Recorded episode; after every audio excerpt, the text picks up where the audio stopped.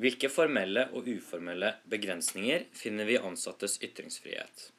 Hvordan opplever arbeidstakere sine muligheter til å ytre seg på bakgrunn av arbeidskontrakten? Og hva er egentlig varsling, og hvordan opplever arbeidstakere sine muligheter til å varsle på en forsvarlig måte? Jeg heter Mirza Sefo og jobber i Jussbuss. Dette er vår podkast Vektskåla. Vektskåla.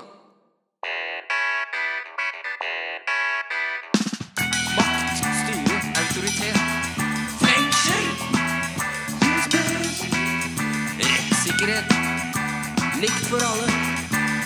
Vektskåla. En podkast av Jussbuss. For å svare på disse spørsmålene har vi invitert advokat Jo Nesselås. Vi kan starte med det første spørsmålet. Um, Hvilke formelle og uformelle begrensninger eh, finner vi eh, i ansattes ytringsfrihet i dag? Ja, Hvis vi med formelle tenker på juridiske, da, så så er det jo viktig å skille mellom eh, ansatte som uttaler seg på vegne av en arbeidsgiver. Der har man i arbeidslivet som ellers altså Der er det arbeidsgiver som har styringsrett. altså Hva er det virksomheten skal drive med? Hva er det virksomheten skal eh, si og mene? Så, så lenge du uttaler deg på vegne av arbeidsgiver, så kan du egentlig si enkelt der har arbeidsgiver full styringsrett på hva man skal ytre seg om. Så man må liksom klart og tydelig si at man snakker på vegne av seg selv, og ikke knyttet til bedriften. da. Ja, da kommer vi liksom litt inn i altså Der hvor det er interessant, det er jo hvilken, eh, hvilken begrensning kan arbeidsforholdet legge på en ansatts ytringsfrihet når de ytrer seg på egne vegne. Eh, og der er det viktig, det kommer vi jo tilbake til, men på egne vegne, det kan jo godt være om arbeidsforholdet. Men at du ytrer deg på egne vegne. Altså F.eks. å bare si at 'jeg eh, syns forholdene på arbeidsplassen her er dårlige'. Da skjønner jo alle at du ytrer deg ikke på vegne av arbeidsgiver, men du ytrer deg som en ansatt, men på egne vegne. Alt fra det til at en ansatt som tilfeldigvis, eller noen som tilfeldigvis er ansatt et sted, som gjelder de fleste i Norge, ytrer seg om hva som helst eh, i sosiale medier på egne vegne, som ikke har noe med arbeidsplassen å gjøre. Men det er de ytringene som er på egne vegne. Det, det er der det er interessant å se om arbeidsforholdet begrenser det. For det som skjer på vegne av arbeidsgiver, som sagt, det styrer jo selvfølgelig arbeidsgiver. Akkurat som arbeidsgiver styrer hva du skal drive med på jobben. Det kan du ikke bestemme selv. Eh, Men, men da er jo de formelle begrensningene der, det er jo altså typiske begrensninger som kan gjelde, det er jo taushetsplikt. Um, og der har vi jo f.eks. I, i det offentlige er det jo mye formell taushetsplikt. I forvaltningsloven og spesiallovgivningen av hensyn til uh, brukerne ikke sant, i helsetjenester osv., som er ganske opplagte begrensninger. Jeg tror ikke vi trenger å snakke så mye om dem. Det er ikke kontroversielle begrensninger i ytringsfriheten. At hvis du jobber for Nav og får innsyn i masse detaljer om enkeltindividers uh, livsproblemer osv., så, videre, Eh, så kan ikke du fritt gå rundt på Facebook og fortelle om, eh, om det. At det er bundet av taushetsplikt. Og så kan det noen ganger være litt vanskelig å tolke hva er innenfor og utenfor taushetsplikten, men det er jo mer sånn konkret. Det som er det vanskelige området i arbeidsretten, det er de begrensningene som følger av den ulovfestede lojalitetsplikten i arbeidsforhold. Den står ikke noe sted i loven, men det, er, det gjelder altså det er sikkerhet, som vi sier som jurister, at eh, begge veier, mellom en arbeidsgiver og en arbeidstaker, eksisterer en lojalitetsplikt i arbeidsforholdet. Og det er også helt sikkerhet at eh, lojalitetsplikten altså i prinsippet kan legge bindinger på hva en arbeidstaker kan ytre seg om på egne vegne, uten at det kan få konsekvenser for arbeidsforholdet. Altså for å si det litt mer med klartekst. eh, Det fins grenser for hva en ansatt kan ytre seg om på egne vegne. Mm. Hvor arbeidsgiver eh, vil kunne slå ned på det i form av arbeidsrettslige sanksjoner. da. Alt fra en advarsel til i verste fall en avskjed. Har du noen eksempler på en måte noe som faller klart uh, utenfor og innenfor uh, lojalitetsplikten, f.eks.? Det er jo alltid vanskelig eh, å komme med sånne klart innenfor og klart utenfor. Altså, for å si det sånn at Uansett hvor du er ansatt, så må jo du kunne legge ut en eh, snutt på YouTube av at du spiller gitar. For å si det sånn. Mm. Det er en ytring. Mm. Og jeg tror egentlig jeg kan si med bred penn at det fins ikke et arbeidsforhold hvor det vil være relevant eh, for arbeidsgiver å reagere på det. Samtidig så vil jo eh, å, å legge ut en, eh, en, eh, en ytring hvor du eh, hvor du er eh, Du jobber i UDI med asylsøknader, og du legger ut en ytring på sosiale medier om at eh, jeg avslår alle søknader som kommer fra somaliere, for de hører ikke hjemme her i landet. Det vil være en lovlig politisk ytring. Du kan ikke straffes for den. Men arbeidsgiver da, staten ved UDI, kan si at vet du hva, du kan ikke jobbe som saksbehandler her når du ytrer deg på den måten, fordi det skader tilliten til vårt system. Da vil ikke en somalier som er asylsøker, eh, kunne stole på at de får en rettferdig behandling. Så det var et forsøk på to klare eksempler. Ja, Ja. nei, det er bra. Ofte så møter vi arbeidstakere som kommer til oss med f.eks. taushetserklæringer eller visse formuleringer i arbeidskontrakten som er ganske generelle, som at man må opptre lojalt og sånne type formuleringer. Og eh, da er de ganske nervøse for å snakke om saken sin i enkelte tilfeller, for å, fordi de er redd for å bryte en måte, den erklæringen. Eh, og vi er litt bekymra for at det kanskje kan føre til at de da ikke hevder sine rettigheter som følge av sånne type måte, formuleringer. Um, kan du kanskje fortelle litt om det? liksom, hvor fritt kan man inngå sånne type taushetserklæringer og liksom, knyttet til lojalitetsplikten? da? Da Der er det jo viktig å skille mellom lovbestemt taushetsplikt og avtalefestet taushetsplikt. Og så er det viktig da igjen å skille mellom offentlig ansatte og private ansatte. Er du offentlig ansatt, så kan ikke arbeidsgiveren din pålegge deg noen annen taushetsplikt enn det som følger av loven. Ja, fordi det er en forvaltning som skal tjene demokratiets interesser, og det er vi som har bestemt rammene for hvordan de skal jobbe med kommunelover og forvaltningslover og hva det måtte være. Og utgangspunktet er jo at de har ytringsfrihet etter Grunnloven som alle andre, og da må Stortinget ha bestemt at det er noen områder som det er taushetsplikt på. Sånn at en offentlig arbeidsgiver kan ikke eh, kan i hvert fall ikke pålegge dem taushetsplikt i den forstand, utover det som følger av loven. I det private eh, så kan det jo være taushetsplikt etter loven. Altså en advokat. Vi har jo straffesanksjonert taushetsplikt om klientforhold. Folk som jobber i banker, har taushetsplikt om kundeforhold. Så det fins jo lovbestemt der også. Men, men der har jo utgangspunktet partene adgang til å avtale taushetsplikt. Det er mange virksomheter som driver kommersiell virksomhet, hvor man har avtalefestet taushetsplikt om forretningshemmeligheter osv., som er eh, helt naturlig og rimelig. Men igjen, selv om det er avtalefrihet der, så vil ytringsfriheten gjøre at det kan finnes taushetspliktsbestemmelser, for å kalle det det, i private avtaler som man vil se bort fra deler av fordi de går for vidt. Mm. Uh, altså en, en, eh, en vanlig arbeidsplass i det private hvor en arbeidsgiver tenker at Æsj, det er så plagsomt med alle de ansatte som ytrer seg på sosiale medier, for det kan så fort gå galt. Så her lager vi bare en regel om at eh, dere har taushetsplikt. Dere har ikke lov til å være på sosiale medier eller ytre dere offentlig i det hele tatt Mm. når dere jobber her. For det er tryggest for oss. Det vil jeg tro ganske sikkert at domstolene ville se bort fra. I hvert fall så omfattende. Et brudd på ytringsfriheten. da, generelt. Ja, det vil jo dukke opp fordi noen da ytrer seg holdt jeg på å si, offentlig, og en arbeidsgiver prøver å håndheve en sånn bestemmelse, men det, det tror jeg ikke Det vil jo ikke, det vil jo ikke gå. Eh, litt avhengig av hva slags ytring det er. Men, eh, men, men det Jeg tror i, i praksis, det du spør om, det man ser mer enn normalt der, og det er faktisk eh, veldig fremtredende i det offentlige, det er offentlige arbeidsgivere som prøver å formulere hva rammene for lojalitetsplikten er på ytringsfrihetsområdet.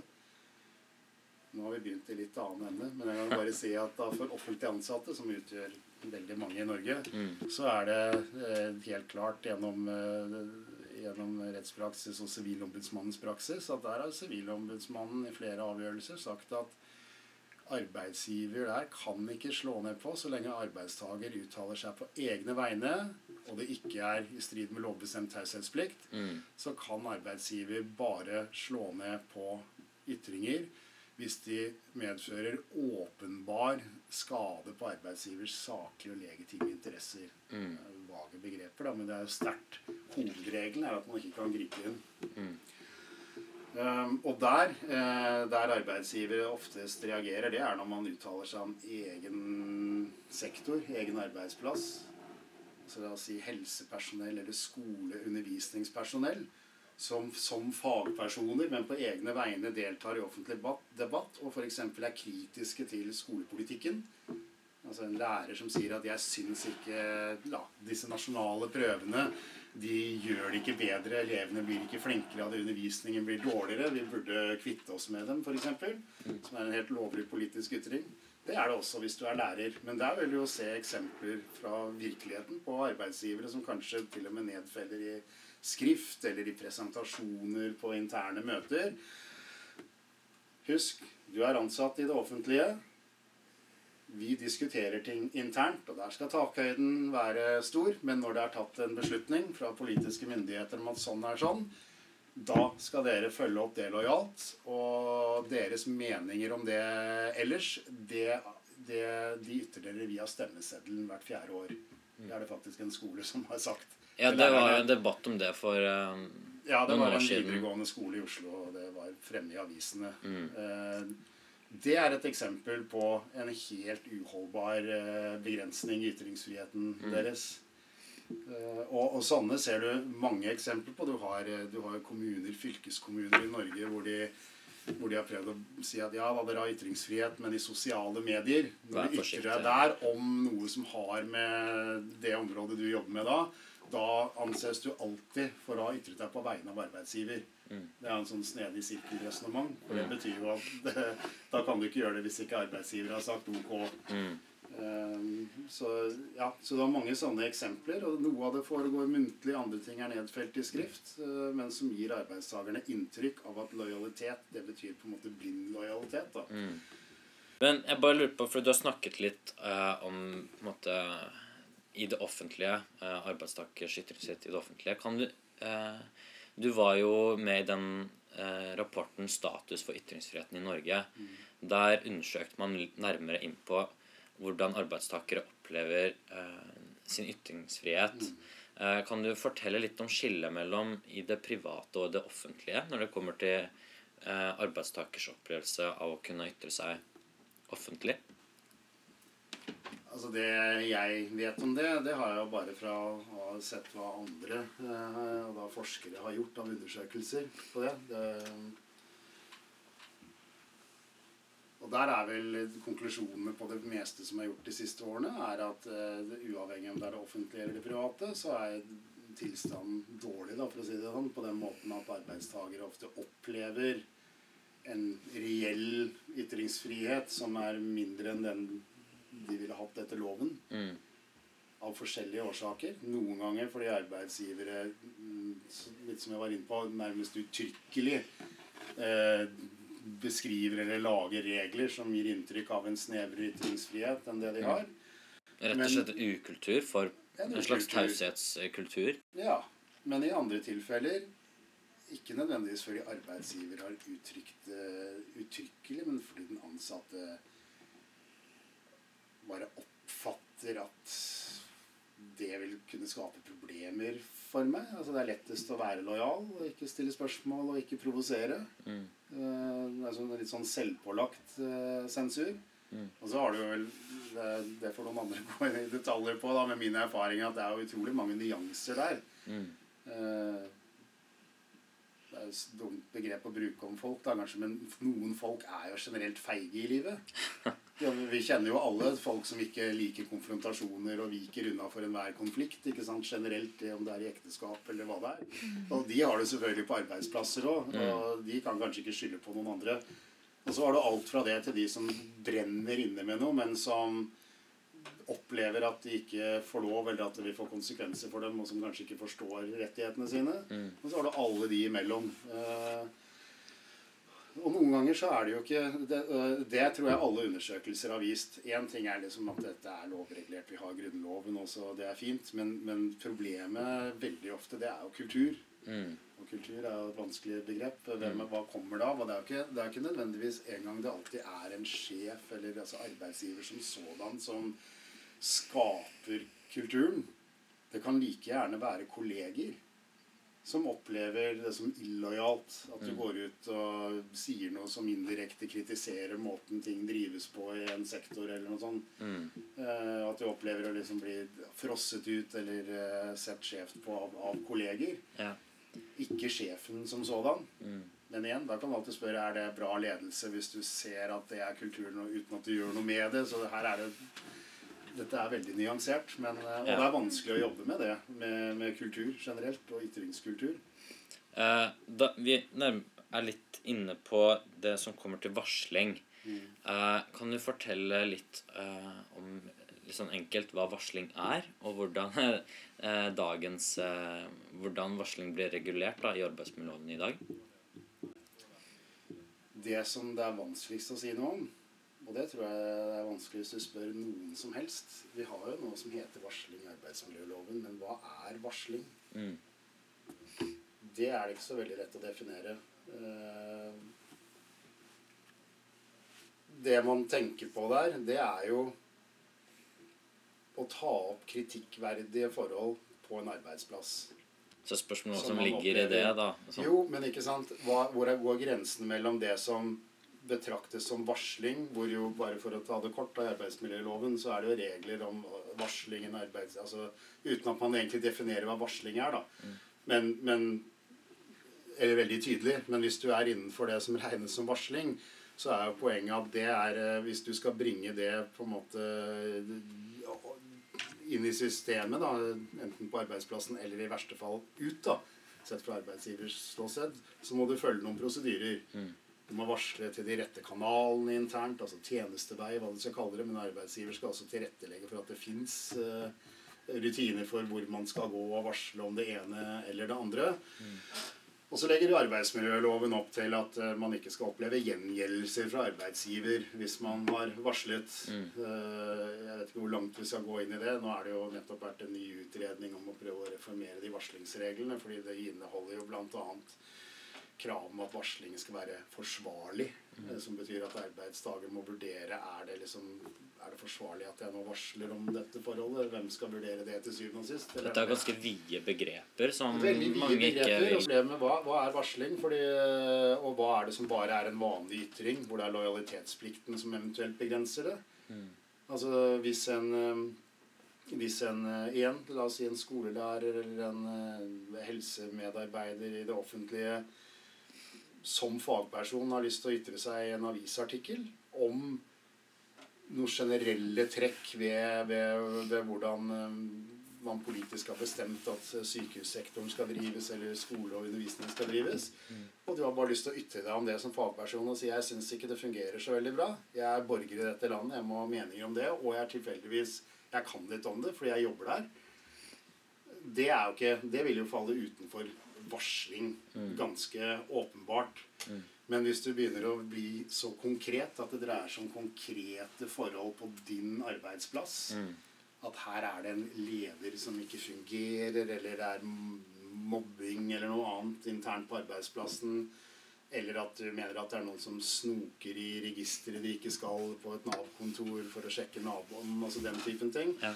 Da er du over i ting som på en måte Noe kan være taushetsbelagt, noe kan åpenbart være sånn at lojalitetsplikten tilsier at det er ikke noe du skal gå ut i media med med en gang. Hvis du er lojal, så sørger du for at arbeidsgiver får en sjanse til å fikse dette her internt. Og gå gjennom eh, varslingsrutinene. Men, men det kan være ganske vanskelig å definere hvor grensene for det går. Og så har du jo det som i utgangspunktet klart ligger innenfor varsling. Altså det er interne forhold som kan til og med være taushetsbelagte, som du er nødt til å prøve å varsle om internt via de rette kanalene. Så oppstår problemet hva når ingenting skjer? Mm. Du prøver, og så skjer det ikke noe, og du ser det er fortsatt galt, her er det noe alvorlig galt, så kan det komme til et punkt hvor du har rett til å gå ut i offentligheten. Gå til en journalist med det. Og det er også, dette er jo en del av det samme komplekset, så det, lojalitetsplikten og varslingsinstituttet henger ganske nøye sammen. Men er det sånn at man måtte først alltid må gå gjennom interne kanaler, eller er det mulighet til å bare gå eksternt ut med det offentlige dersom man ser noe svært graverende, eller hvordan er den sammenhengen der? Nei, igjen, det grunnproblemet der er jo å definere hva slags situasjon er du i. Er dette en situasjon som du i utgangspunktet ikke kan gå ut offentlig med uten at det er i strid med lojalitetsplikten? Eller taushetsplikten, for den saks skyld. Ehm, altså Bare for å ta et litt sånn ekstremt eksempel, da, for det kan være greit pedagogisk. Uh, I dag så vet vi jo at det amerikanske forsvaret drev med folkerettsstridig tortur av mistenkte terrorister. Det var jo noe som myndighetene, i hvert fall de mente var helt lovlig. Det var jo sikkerhetsgradert informasjon. Folk internt i Pentagon var underlagt taushetsplikt etter de formelle reglene. Eh, Der vet vi at det fantes jurister for eksempel, som forsøkte å ta det opp internt. eh, Ikke nødvendigvis varsle, men altså ta opp og si dette her kan jo ikke være riktig. Dette må være i strid med torturkonvensjoner osv. Diskutere det? Diskutere det, Ja. og som da eh, fikk beskjed om at nei, det skal ikke du bry deg om. Dette her er akseptert på høyeste hold og vurdert av juristene i Justisdepartementet. Og dette er innafor, så bare gjør jobben din og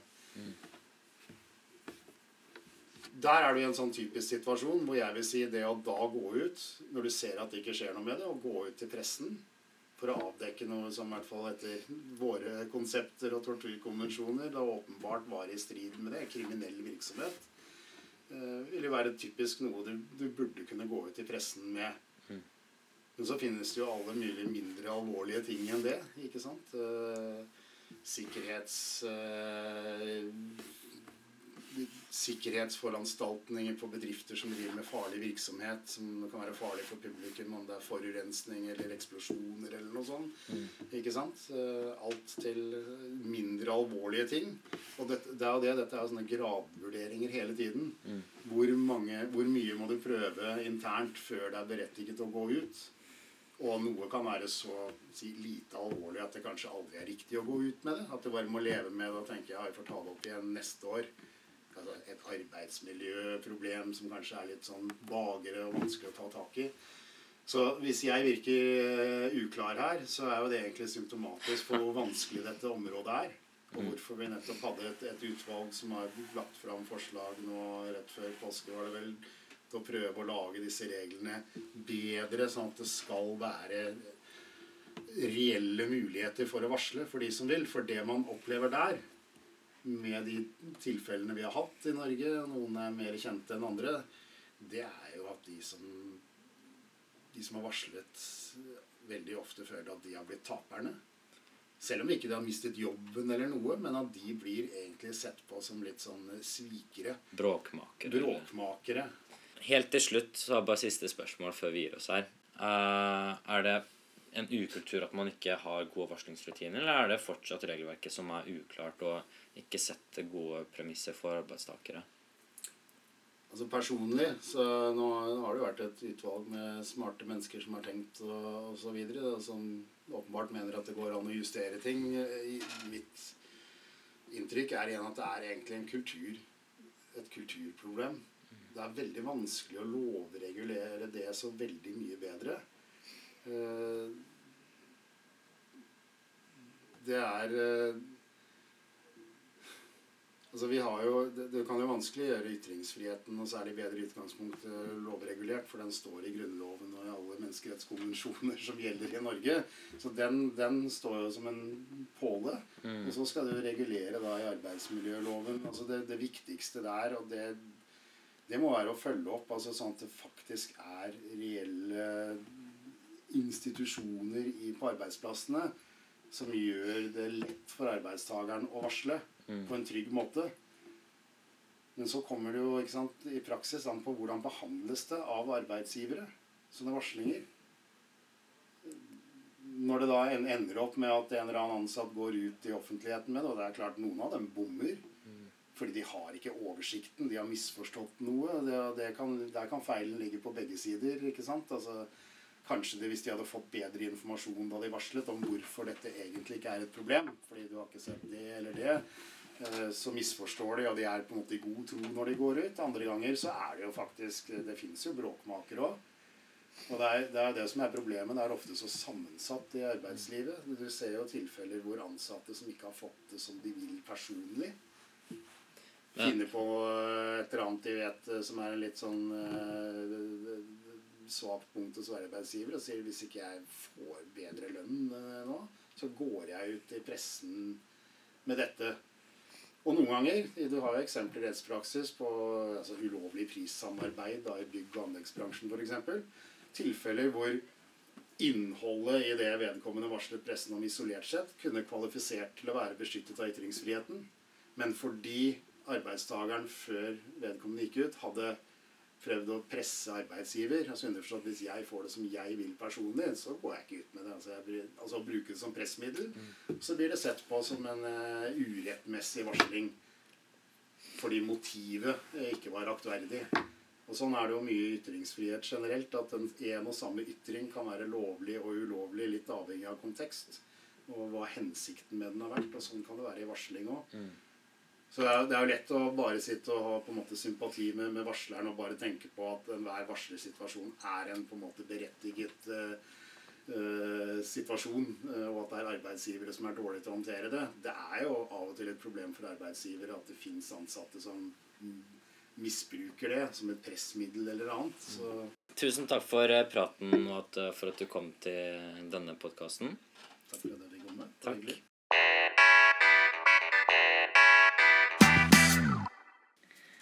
Da er vi klare for månedens rant. Vi har fått besøk fra en av våre venner i JURK. Velkommen til deg, Thea. Takk. Du jobber i volds- og fengselsgruppa i JURK, og det ryktes om at du skal nå snakke om en av dine hjertesaker, nemlig eh, reproduktiv helse og rettigheter. Vær så god.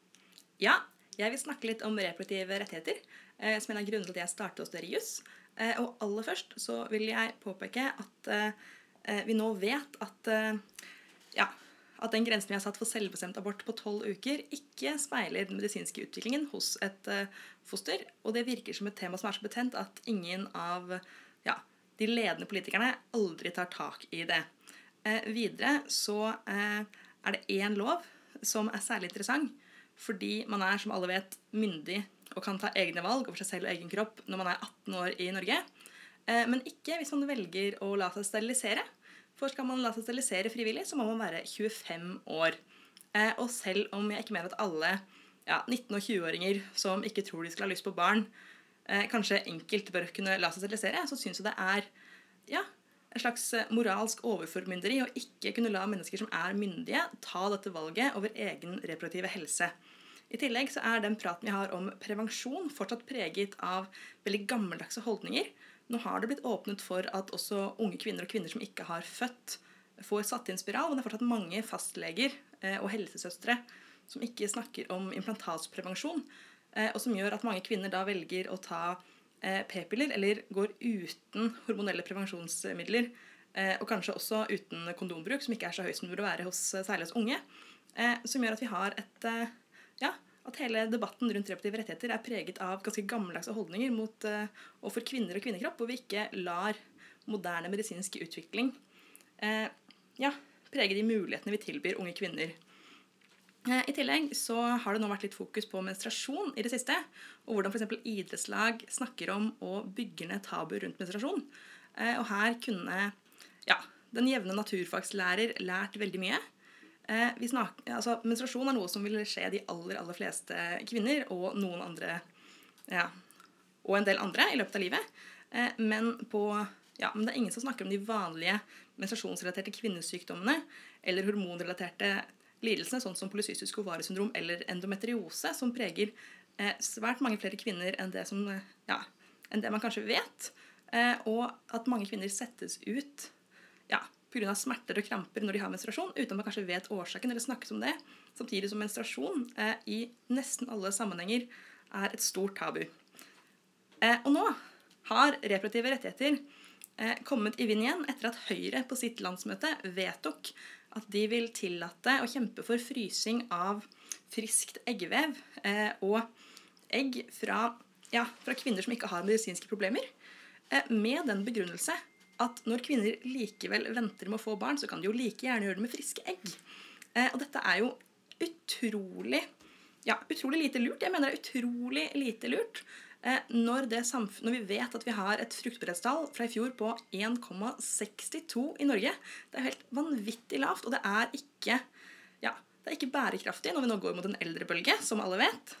Eh, og det å da ikke vurdere å ikke snakke om hvordan folk kan få barn, og velge å få barn, hvordan familier kan velge, eh, ja, velge, å, re velge å reprodusere seg Eh, tidlig, men heller tillate at kvinner venter med å få barn for å tilpasse seg et mannsdominert arbeidsliv, er utrolig uansvarlig. Så hele denne lille ranten, usammenhengende som den var, eh, er egentlig bare preget av at jeg ønsker en diskusjon om reproduktiv helse og rettigheter som tar høyde for at menstruasjon og fødsel berører, berører de fleste kvinner og menn, og noen menn. Eh, og så en diskusjon som er belyst av de utviklingene som har skjedd på det, på det medisinske planet siden ja, enkelte litt moralistiske og gammeldagse lover ble vedtatt. Takk. Tusen takk for din viktige rant der, Thea. Og med det er denne versjonen av Vektskåla ferdig. Tusen takk for at du hørte. Vi høres.